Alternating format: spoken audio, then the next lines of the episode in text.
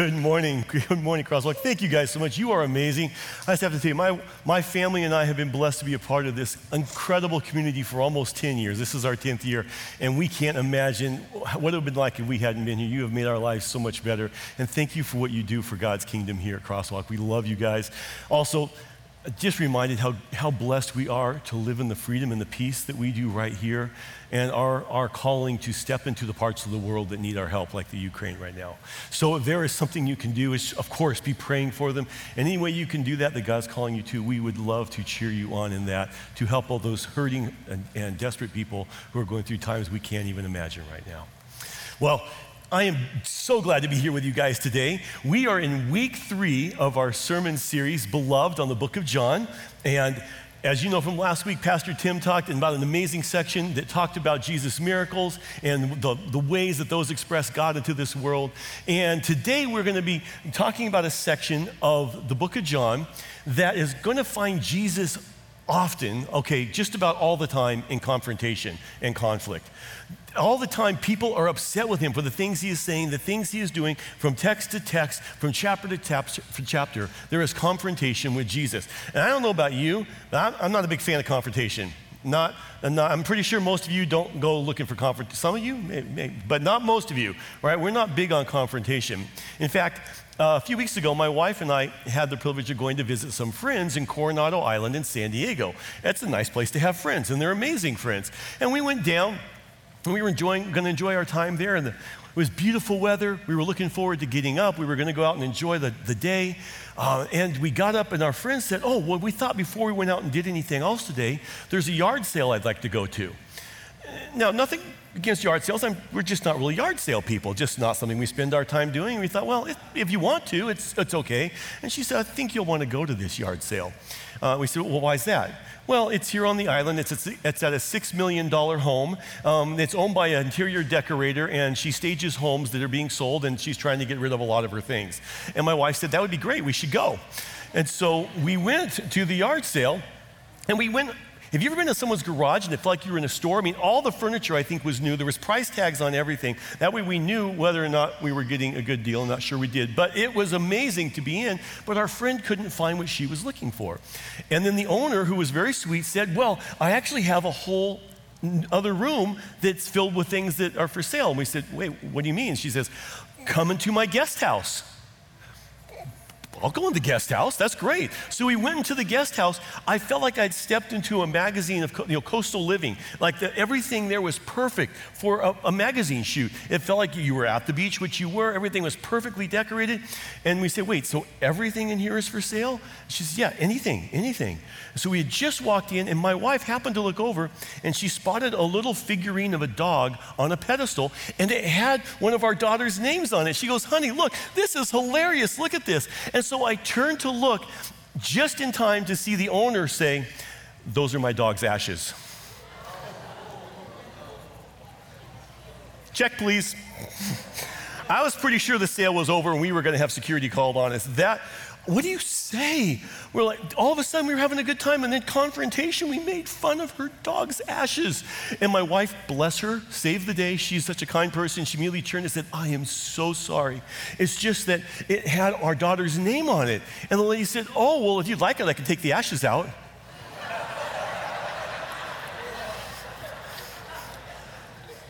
I, th- I think you should keep it. It's okay. It, it looks good here. Um, it's kind of coastal, so we didn't take that home. If you have those moments of unexpected confrontation, you're not looking for it, all of a sudden there it is. It's uncomfortable, right? And I feel like maybe Jesus' disciples were feeling that way because at every turn there was confrontation with Jesus.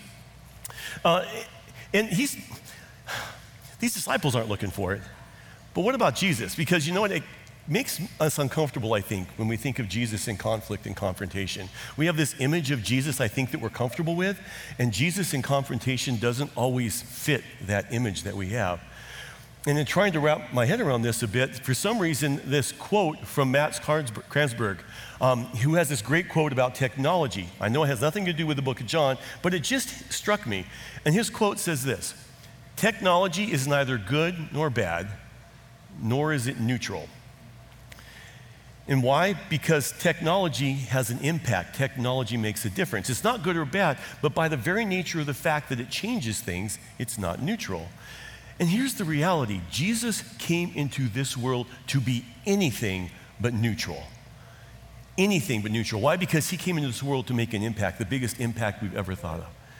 He came in this world to change things. He came into this world to overcome evil, to conquer sin and death. He came here to bring us salvation. That's going to bring confrontation by its very nature. So he came knowing this would happen and he didn't back away. He stepped into it for you and me. And so, in the text we're covering today, yeah, we're going to see Jesus in confrontation. And we're going to be covering a lot of scripture. So, you remember, remember that last week Pastor Tim said we needed to hurry because he was covering two chapters of scripture? He gave me six chapters to cover. Pastor Tim, wherever you are right now, thank you, brother. I appreciate that. Um, so we're going to be, last week he was put on a seatbelt. Today you're going to put on a five point harness like you're going to get on a roller coaster because we need to move quickly through here because we will have a lot to cover. But here's the thing. Um, we're going to get a roadmap that's going to help us. Okay, so let's get a roadmap about where we're going, and that'll give us a better grasp. So let's start with this. Why did John write the book of John? What was his whole point in this letter? Well, he tells us in John chapter 20, verse 31. So here's why John says he wrote this. He says, But these are written so that you may continue to believe that Jesus is the Messiah, the Son of God, and that by believing in him, you will have life by the power of his name. So, just to put it more simply, John says, Look, I want you to believe that Jesus is the Messiah so that you can have eternal life. Period. So, what does he do in these chapters to help accomplish this? Well, he's going to tell us some of these claims of Jesus, who Jesus says he is. And to really understand the impact of these claims, we have to put them in context. Here's why. We're reading these 2,000 years later, we've heard them.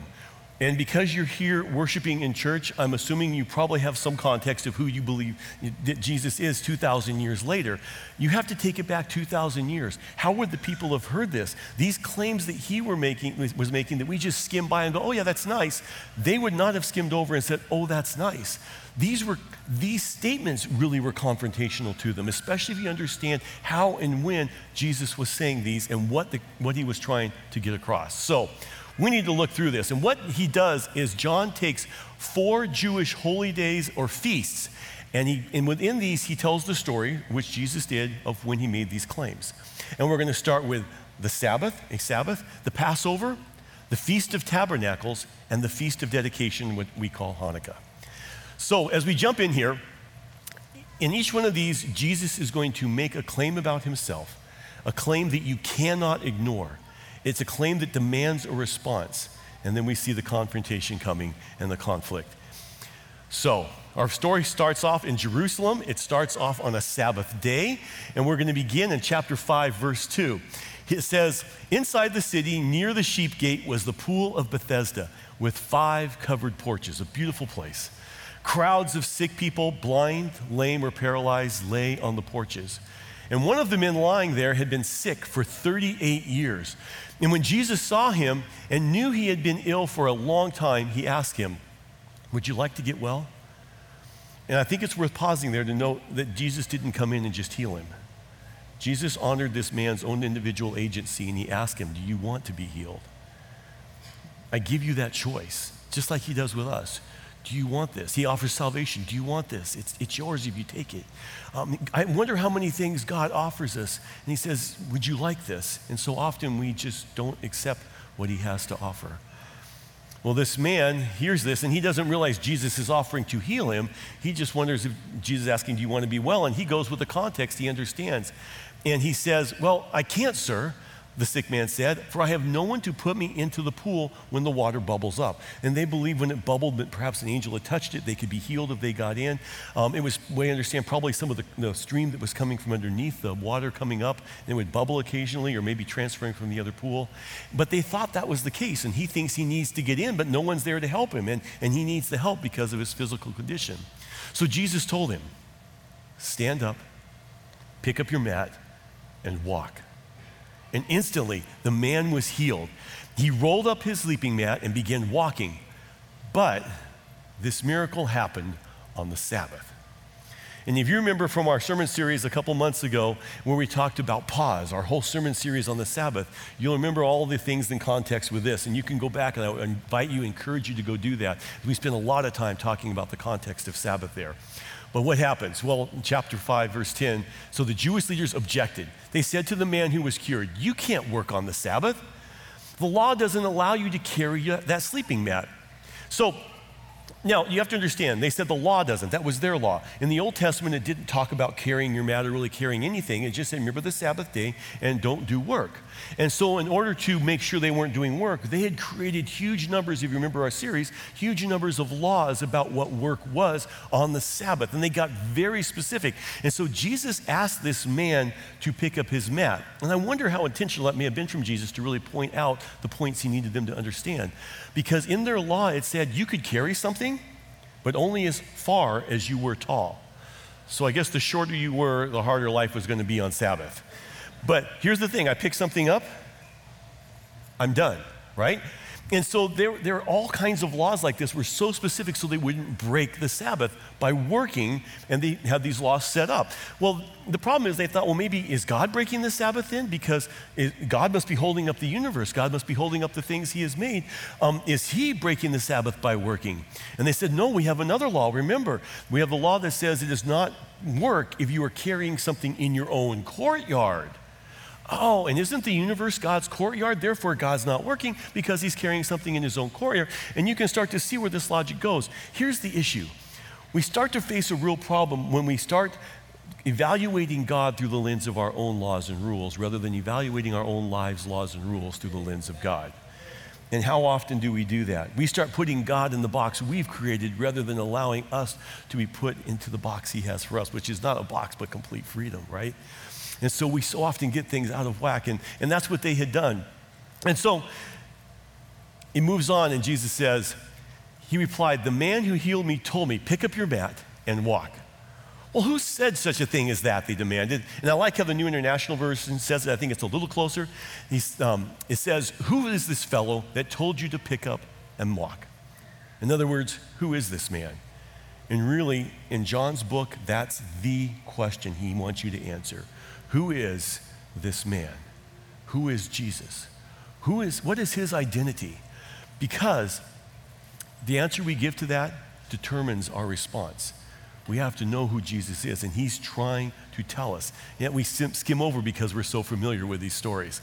So, the man didn't know it was Jesus, of course, because he had um, but when he found Jesus, he told the leaders. Now, here's the thing Jesus kind of slipped into the crowd. But when Jesus comes up and talks to the man, he realizes it's Jesus. And the leaders are upset with him for carrying his mat. So as soon as he finds out it's Jesus, what does he do? He gives him up. He betrays Jesus. He goes and he says, It was Jesus who told me to carry my mat. What I love about this is not that the man betrayed Jesus, but that Jesus, knowing this man was going to betray him, heals him anyway in his grace. And we can all be very thankful for that that God's grace supersedes our failures. Yeah. And so he, he turns him over, right? And at number 18, it's number 16, excuse me. So the Jewish leaders began harassing Jesus for breaking the Sabbath rules. Confrontation begins, and the confrontation between the leaders, the people, and Jesus will not end until Jesus is hanging on a cross. The, the confrontation has begun, and it will not stop. It will just continue to escalate.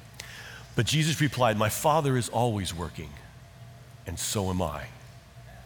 They called him on, work, on his work on the Sabbath, and Jesus comes back with, My Father is always working, and so am I.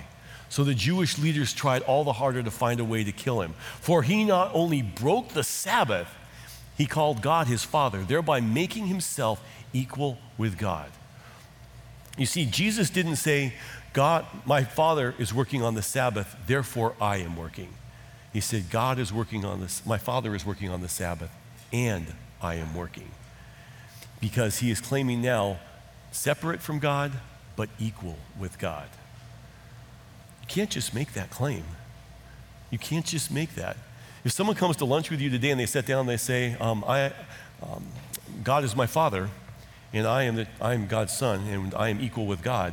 You can't just let that slide. That kind of deserves a bit of conversation, right? And we often just hear these things and we let them go by. by. this would not have slipped by un, unanswered by the people of Jesus' day. This was cause for confrontation. Um, so, what happens? Here's Jesus' claim about himself. On a Sabbath, Jesus heals a man, claims equality with God, and therefore makes himself the God of the Sabbath.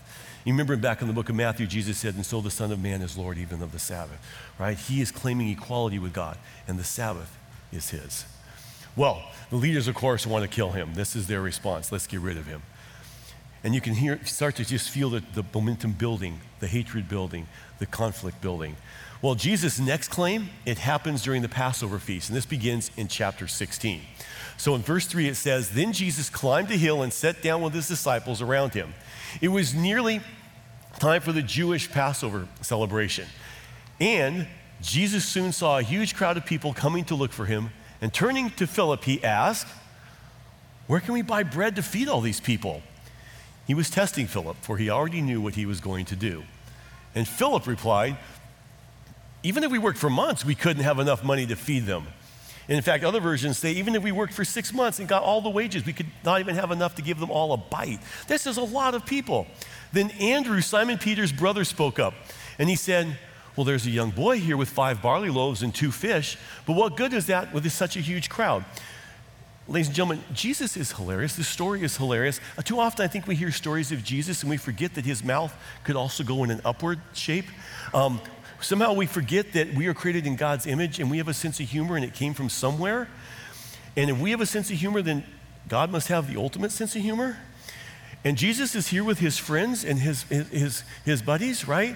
And guys, we know what happens when we're with our friends. An opportunity presents itself and we like to have some fun. And so Jesus sees this huge crowd. It says 5,000 just the men start rolling over the hill coming to look for him. And it said what? He already knows what he's going to do. And what does he say to Philip? Hey, Philip, where are we going to get, where we going to get enough um, food to buy for these guys, right?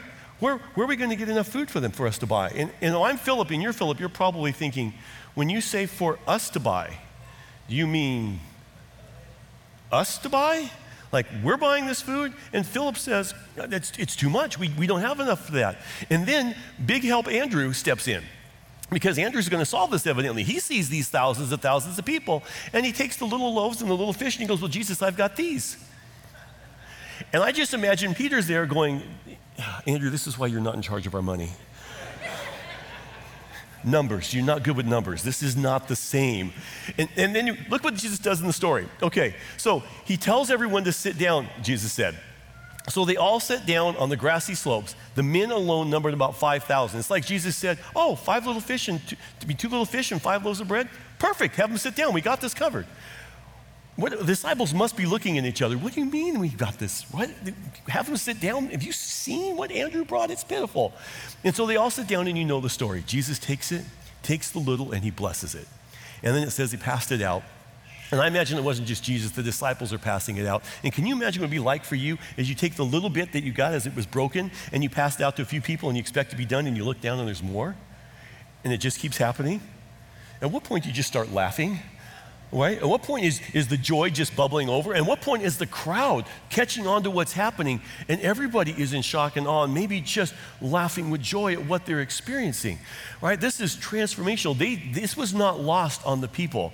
They were amazed by what was happening. Well, Jesus, of course, feeds them, teaches them, and then that, that evening, he and the disciples go to the other side of the lake.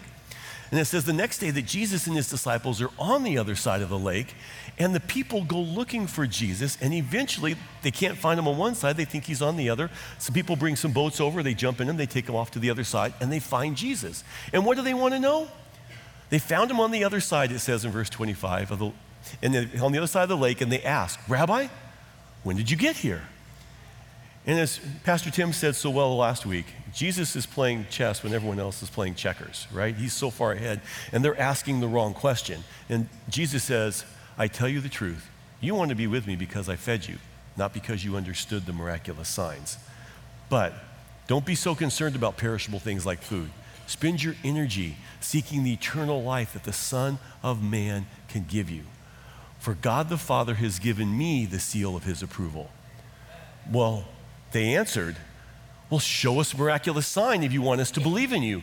What can you do, right? They're still stuck. They said, After all, our ancestors ate manna while they journeyed through the wilderness. Hint, hint, wouldn't some bread be nice like yesterday? You see, the problem was these people only saw Jesus as a commodity to exploit. What can you give us? What do you have for us? What are you going to do for us next? That was great. And as, as they begin to think this way, their image of Jesus got smaller and more shallow. And rather than being who he is, he became, if you will, a cosmic vending machine, right? What else can you give? And I think too often we find ourselves in the same boat, right? Too often we use Jesus' name to get, to get something we want for our own selfish gain. We, we may use it for financial gain, for power, for comfort, politics, image, and the list goes on. Jesus is just a means to an end, right? Rather than being who he claims to be.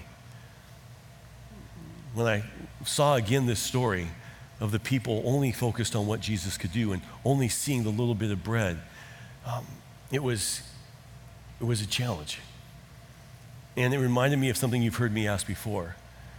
And the question is this Are you a follower of Jesus? Or are you just a fan of Jesus? Are you a sold out, fully committed follower of Jesus with your life? Or you only follow as long as it's easy or comfortable or doesn't cost you anything or you think you're going to get what you want? What kind of followers are we? Truly followers and disciples or followers of convenience? Are we just fans? And so many of the people that were following Jesus who claimed to be his disciples were just fans. You see, Jesus wants to set the record straight with them. And so in verse 35, he says, Look, I am the bread of life. Whoever comes to me will never be hungry again. I am the living bread that came down from heaven. Anyone who eats this bread will live forever. And this bread, which I will offer so the world may live, is my flesh. So Jesus said again, I tell you the truth, unless you eat the flesh of the Son of Man and drink his blood, you cannot have eternal life within you. You have to remember now, when did this all happen? It all happened on the Passover. What was the Passover celebrating? God's release of the people, the children of Israel, from their bondage in Egypt so that they could go to the promised land and be free, right? Free to worship God. And so, what does he do? He says, on the night before, have a feast, a Passover feast. And what one of the major parts of the celebration is, of course, eating the unleavened bread and remembering how that they prepared the unleavened bread in expectation of their freedom that God had promised. And so, Jesus comes and he, make, and he, and he creates bread out of just a few loaves for the people. But then he says, but this and that manna you want from like you had in the wilderness, that's not what's important. I'm the bread of life. I am the bread of life, and I provide life eternal for you. Think bigger. What you need is what I have, and what I have is my body. You see, Jesus' claim to the people is, I am the bread of life that gives eternal life. And how did the people respond? It had to have been so disheartening for Jesus. In verse 60, it says, Many of his disciples said, This is very hard to understand. How can anyone accept it? And at this point, it says, Many of his disciples turned away and deserted Jesus. It was too much for him. It was too much to ask. It was complicated. Lord, we just wanted bread. We just wanted the good stuff, right? We just wanted the, the treats from all of this. You're calling for something more, and it's hard. And then Jesus turned to the 12 because he saw the other disciples leaving. What about the 12? And he says, Are you also going to leave? And you've got to love Simon Peter. He responds, Lord, to whom would we go? You have the words that give eternal life. We believe and we know you are the Holy One of God. Jesus puts the claim out there this is who I am. How do we step into that claim? How do we take it into our lives, or do we?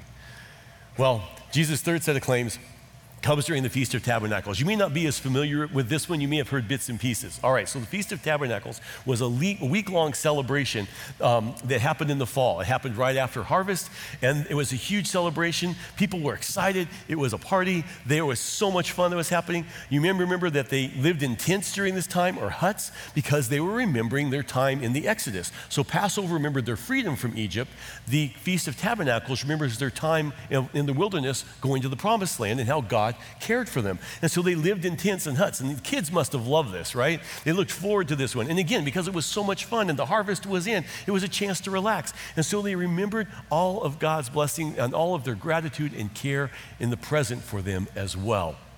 So, do you remember God's gift of the water from the rock? Remember how God, a number of times, provides water for them in the desert? They had a special ceremony that they performed during, during the Feast of Tabernacles every day. And here's what it was each morning, a procession of priests would draw water from the pool of Siloam, and then they would return to the temple. When they got to the temple, they would proceed once around the altar while a choir was singing Psalm 113 to 118. And then at the time of the morning sacrifice, they would pour out the water. And this was a service of amazing joy. This wasn't some somber service. There was just joy and happiness because they reminded how God had cared for them and would therefore continue to care for them. And then on the seventh day of the feast, the priest would carry the water in and they would walk seven times around the altar before pouring it out during the morning sacrifice. And it's on this seventh day that Jesus makes his claim. And here's what it is.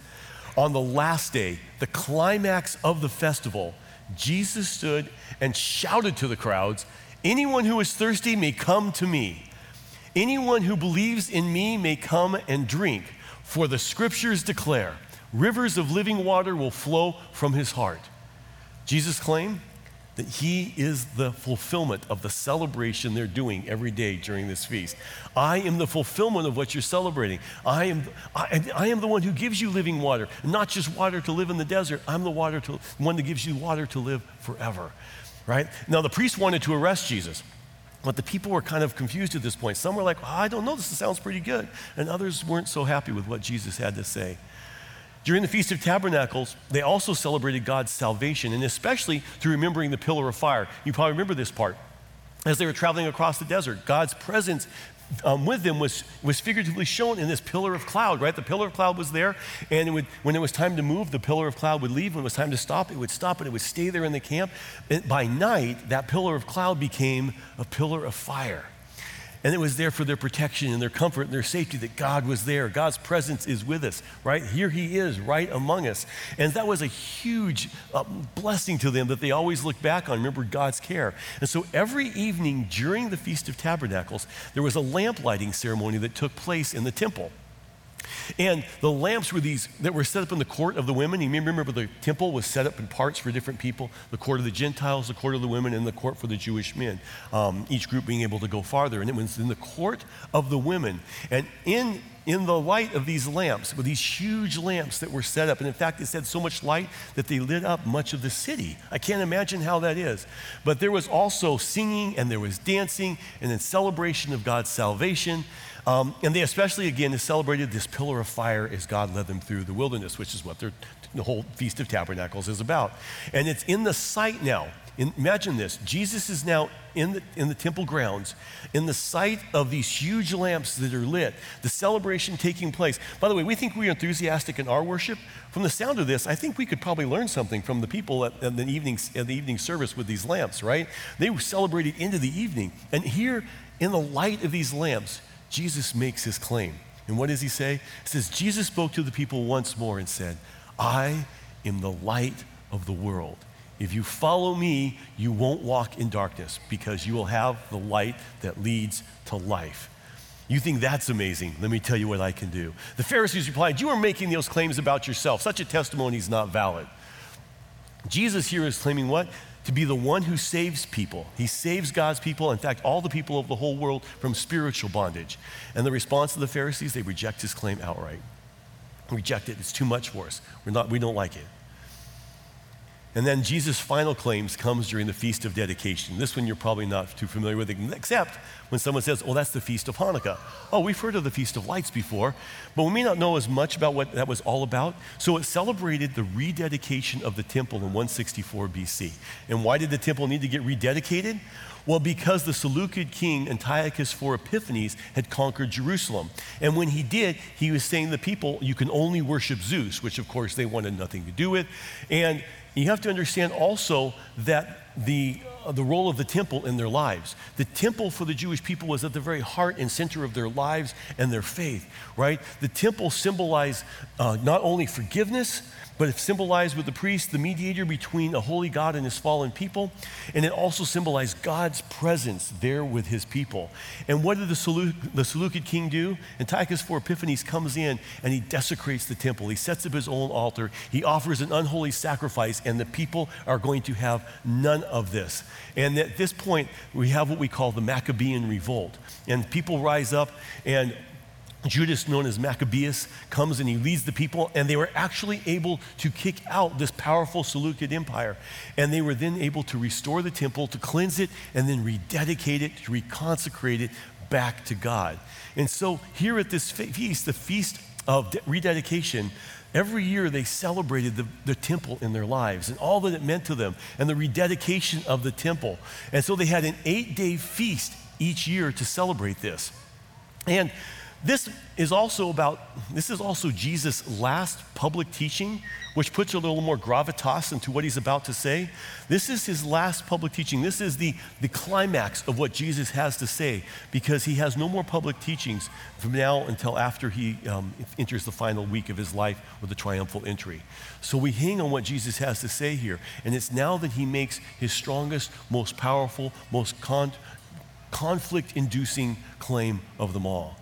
Verse 22. It was now winter, and Jesus was in Jerusalem at the time of Hanukkah, the feast of dedication. He was in the temple walking through the section known as Solomon's Colonnade.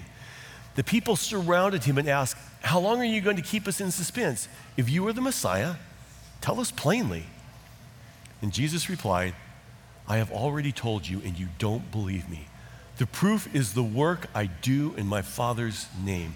And we don't really have a description in the English language strong enough, but the idea that the works he was doing, these miracles, these were the works of God. You should see evidence for who I am from what I am doing. You, you could have seen it just from what I've done and accomplished, but you want my words as well, which I've been giving you.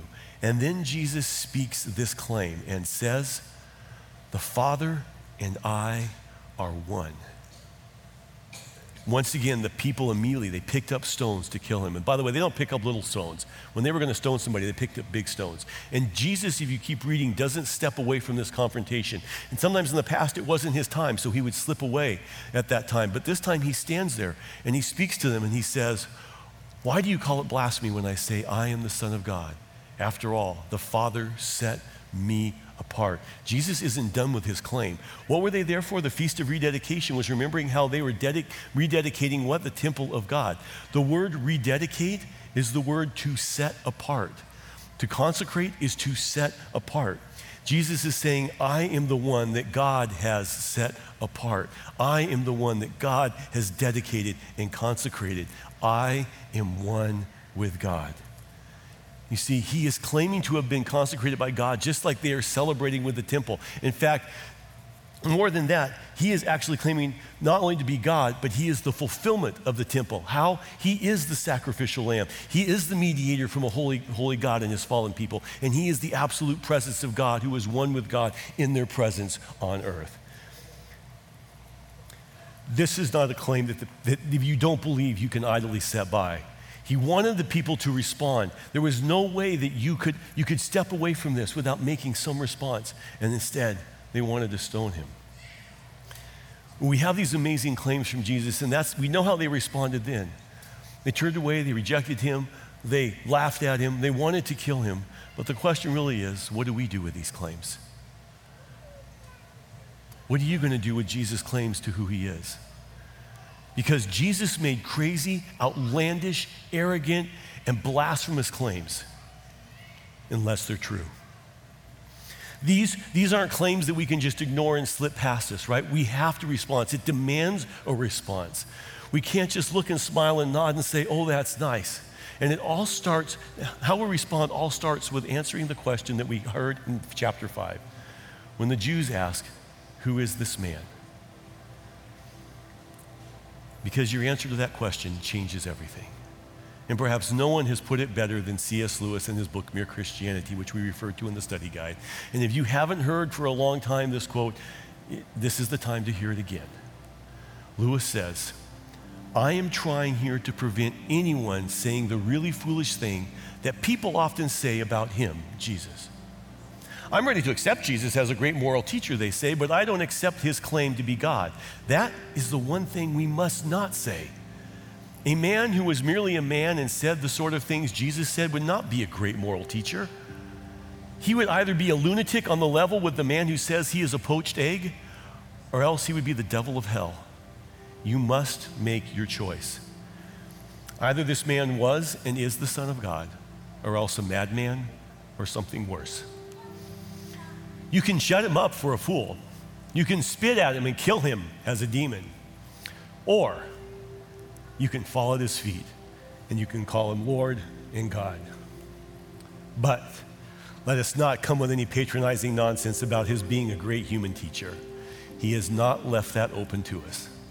He did not intend to. Who we say Jesus is and how we respond to his claims absolutely changes the rest of the trajectory of our lives and our eternity. Will you reject him as evil? Will you ignore him as completely deluded? Or will you and I respond with Peter, who said, Lord, to whom else will we go? You have the words that give eternal life. We believe and we know that you are the Holy One of God. Let's pray. Jesus, you are not a far off and distant God. You are a God who is up close and personal, a God who wants to be known for who you are, just as we are known to you for who we are. You are a God who speaks clearly about who you are and what you can offer, and what you say demands a response from us. Lord, may we step into that with open arms. May we accept your claim to be the Almighty God of the universe, the Savior, the one who offers us more than we could ever have hoped or dreamed about. May we not see a possibility like Peter of going anywhere else, because when we realize who you are, there is nowhere else, and you are far more than enough. So, Jesus, we give our lives, our eternity, our hope to you. Amen.